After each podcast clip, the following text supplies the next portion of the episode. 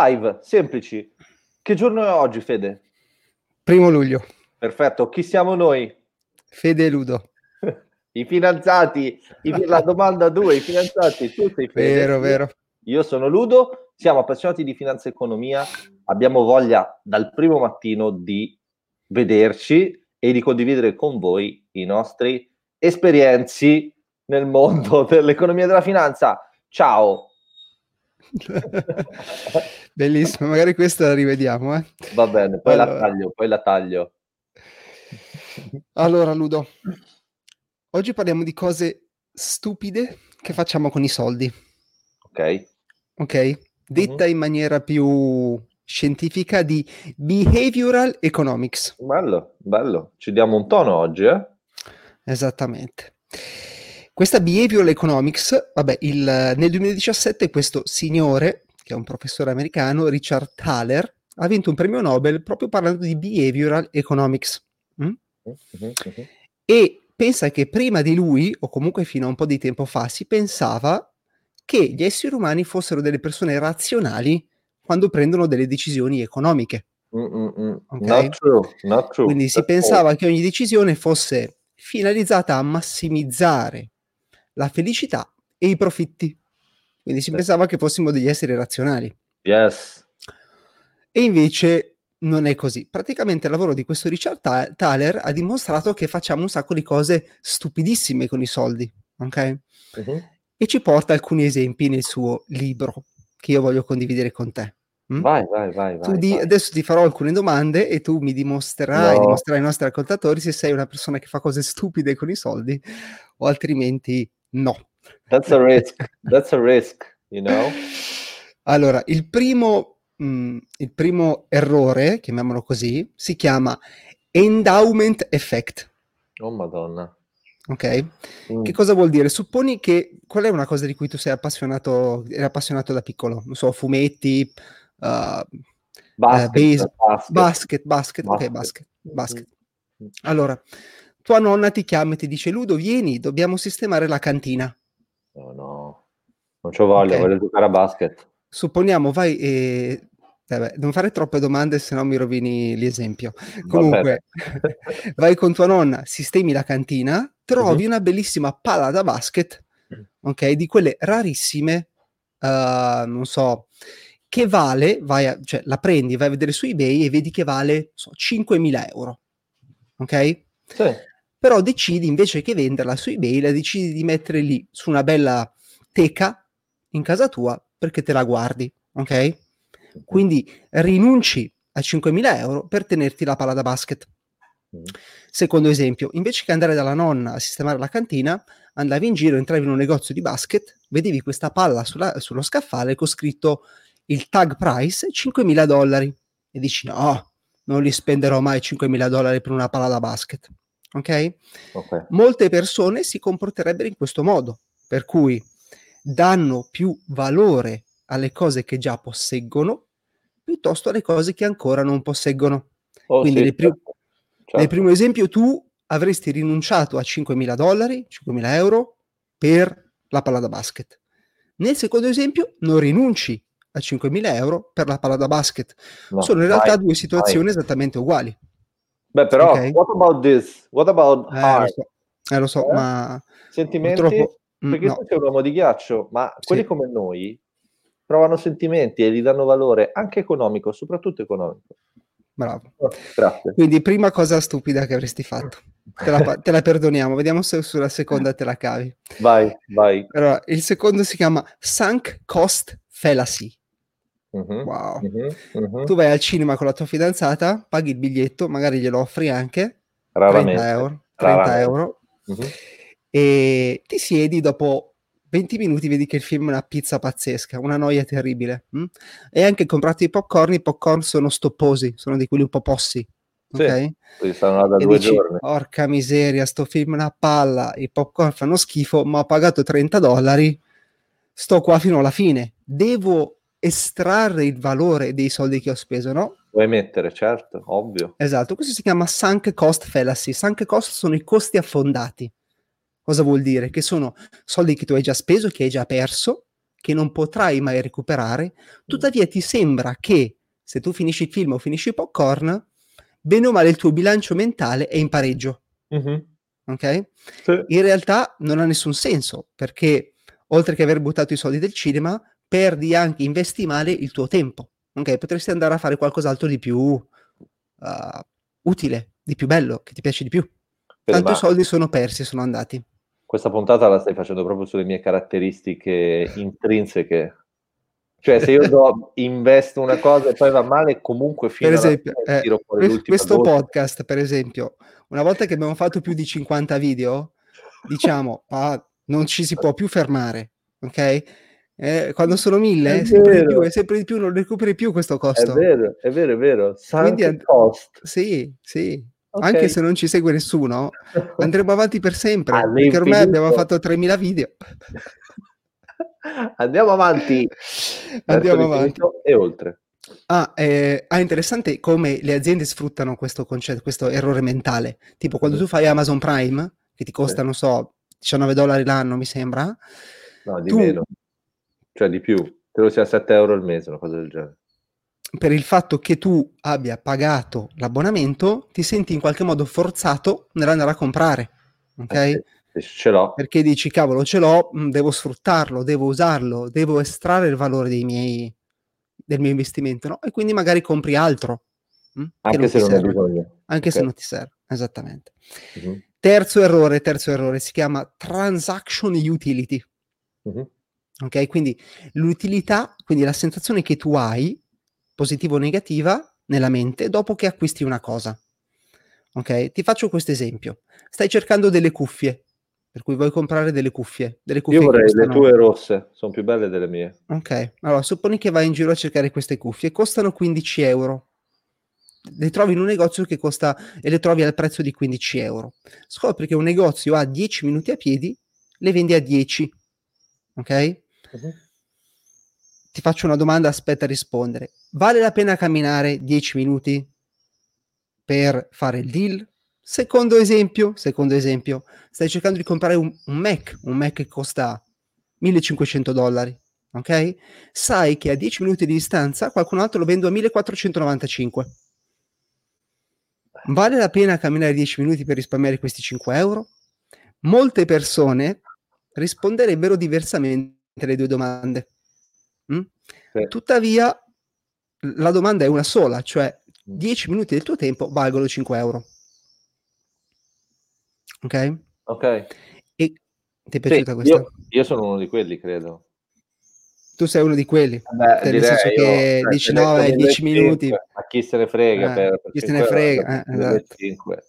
Invece per quello dici, vabbè, dai, ci sta, una Oh, passeggiatina. 30% in meno. Eh, so soldi, no? Esatto, il punto è che tu fai il calcolo percentuale e non calcoli la reale differenza di prezzo. Nel primo caso risparmi il 30%, nel secondo caso l'1%, ma la differenza è sempre questa, sono 5 euro per 10 minuti di tua camminata. Sì, Ok? sì. E anche questo meccanismo mentale, questo errore mentale è sfruttato un sacco dai, dai venditori. Quando tu vedi, quando vai a Media World e vedi scritto la- sulla lavatrice, non so, prezzo suggerito 1000 euro, ma per oggi solo 500, hai la sensazione di fare un affare, capisci? Sì, ho capito. Buongiorno Perfetto. Dainelli. Buongiorno. E questo, questo effetto qui fa sì che spesso molte persone comprino un sacco di cose senza che realmente ne abbiano bisogno, solo perché quando le comprano sentono di aver fatto un affare. Ok? Certo. A, tre- a te serve una trebbiatrice, per esempio. Sì, adesso devo farmi la barba e, e poi pulire in cucina. Tutta la roba. Però il punto è ci sono molte cose che magari non ti servono, però se te le propongono a sconto, o perlomeno ti sembra che siano scontate, sei magari Dici, è sì, un'opportunità e... a comprare nonostante non ti servano. Ok? Sì, sì, Questi sì. sono Mi meccanismi che sfruttano i transaction utility, quindi la sensazione di piacere o di eh, dolore che hai dopo aver concluso una transazione. Se ti senti un grande affarista, ti sentirai bene, quindi concludi la transazione anche se l'oggetto di per sé non ti serve. Mhm. Ok? Ok. Ultimo errore mentale, ma in realtà si chiama mental accounting. quindi mh, contabilità mentale. Quando tu supponi che adesso scendi di casa, compri un gratta e vinci, perché ti hanno insegnato che questo è l'unico modo che hai per fare soldi. E gratis. Bene, oggi su di me Vai giù, prendi gratta e vinci, gratti e vinci 1000 euro. No, scusa, posso fare una parentesi su questa cosa? Io Vai. poco fa ho sentito eh, Aless- Alexandra Casio Ortez, che è l'astro nascente della politica eh, democratica americana, che ha detto testualmente, cioè c'è una parte del video in cui dice se tu sei un miliardario, un billionaire, non te lo sei fatto, ma te lo sei preso quel billion. Aperta e chiusa parentesi. Vai pure Mm. avanti. Sì, poi magari ne discutiamo dopo. Sì. Allora, ehm, mental accounting, che cosa vuol dire? Qua c'è il temporale. Anche qui. Sì. Ma lo possiamo dire che siamo uno in una stanza accanto all'altro? Cioè noi facciamo questa cosa, ma in realtà stiamo... Esatto, io sono in salotto, tu sei in cucina. sì. esatto. Diciamo. Quindi vai giù, prendi gratta e vinci, vinci 1000 euro, ok? Mhm. Molte persone spenderebbero quei 1000 euro in maniera diversa rispetto a che se, li- se se li fossero guadagnati con il duro lavoro della loro e con il duro lavoro, con il sudore della loro fronte. Giustamente direi. Perché tu pensi, ah, questi 1000 euro non sarebbero esistiti, mm, non, han- non mi sono costati fatica, per cui posso spendere in cose frivole, Sì. ok? Certo. scarpe rosse coi tacchi che vuoi comprare E da io molto tempo. ho, esatto. Esatto. Vai a spendere in cose frivole invece che metterli da parte, magari spendere in bollette, in, uh, nella spesa, ok? Ok. Questo perché tendiamo a separare il denaro, nonostante il denaro sia qualcosa di fungibile, perché ogni euro è uguale all'altro, non c'è nessuna differenza, è solo diverso nella nostra mente, le categorie da cui questo denaro arriva, quindi denaro regalato, denaro inaspettato, denaro guadagnato, denaro sudato, Mhm. quando in realtà sono tutti uguali gli euro che tu guadagni, ok? Non sono d'accordo.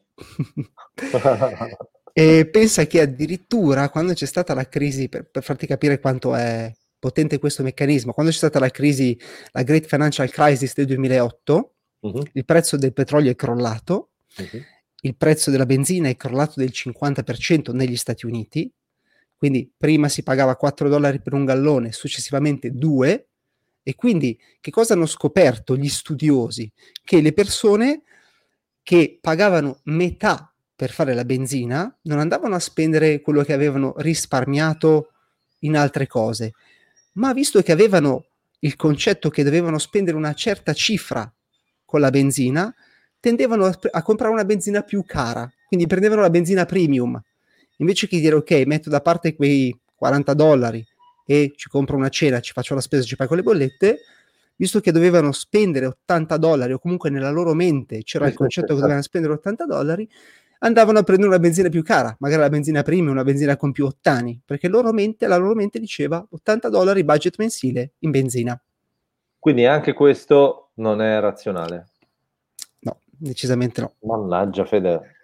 Però scusa, Decisamente no. io ho il mio budget, il mio budget è 80 euro a settimana per fare la benzina. Ora mi costa 60 e dico, beh, ma fammi usare quel budget bene. Ci metto 75 di benzina premium, così la macchina dura di più e così eh, risparmio alla lunga. No? È troppo razionale a questo punto? Ai, ai, ai, su questo, su questo, ah, metto la benzina premium, quindi la, la macchina mi si Mm, deteriora di mm, meno. Mm, mm, mm, Ma- mm.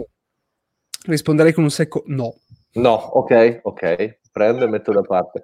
No, perché tutte queste cose che stai dicendo mi portano alla riflessione di dire, ma scusa, ma allora è possibile quantificare da un punto di vista economico il, legale, il legame, eh, diciamo, affettivo con un oggetto? Cioè, se tu mi dici, ah, trovi la palla di, da basket che vale 5.000 euro e non la vendi, quanto un vale il fatto che... Eh sì, ma quanto vale il fatto che non la venda? Cioè, è possibile misurare quantitativamente le Eh, emozioni, diciamo così?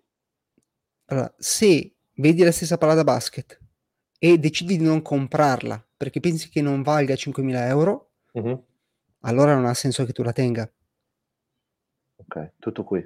Cioè tu stai rinunciando a 5.000 euro per, la- per avere la palla da basket se già ce l'hai, ma non se la devi comprare. Ma Mm. il fatto che fosse di mio nonno, che valore ha da un punto di vista economico? Nessuno. Ah, ho capito, il fatto che fosse del nonno, no. Mm, Vale zero. fosse del nonno, no, sì.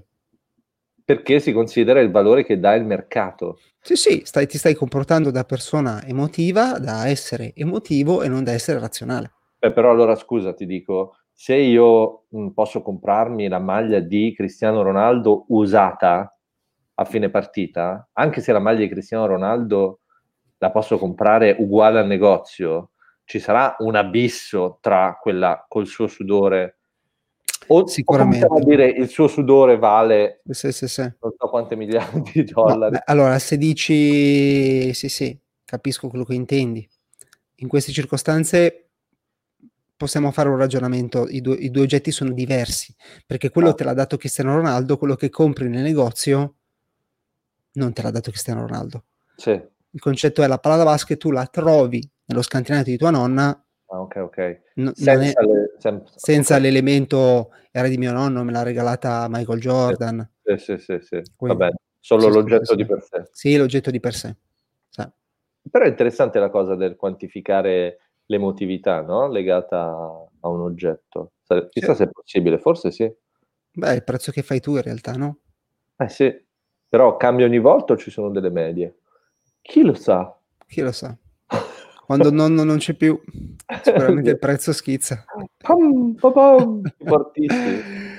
Esatto. Lunga vita ai nonni. Lunga vita, forever. Eh, va bene, Ludo.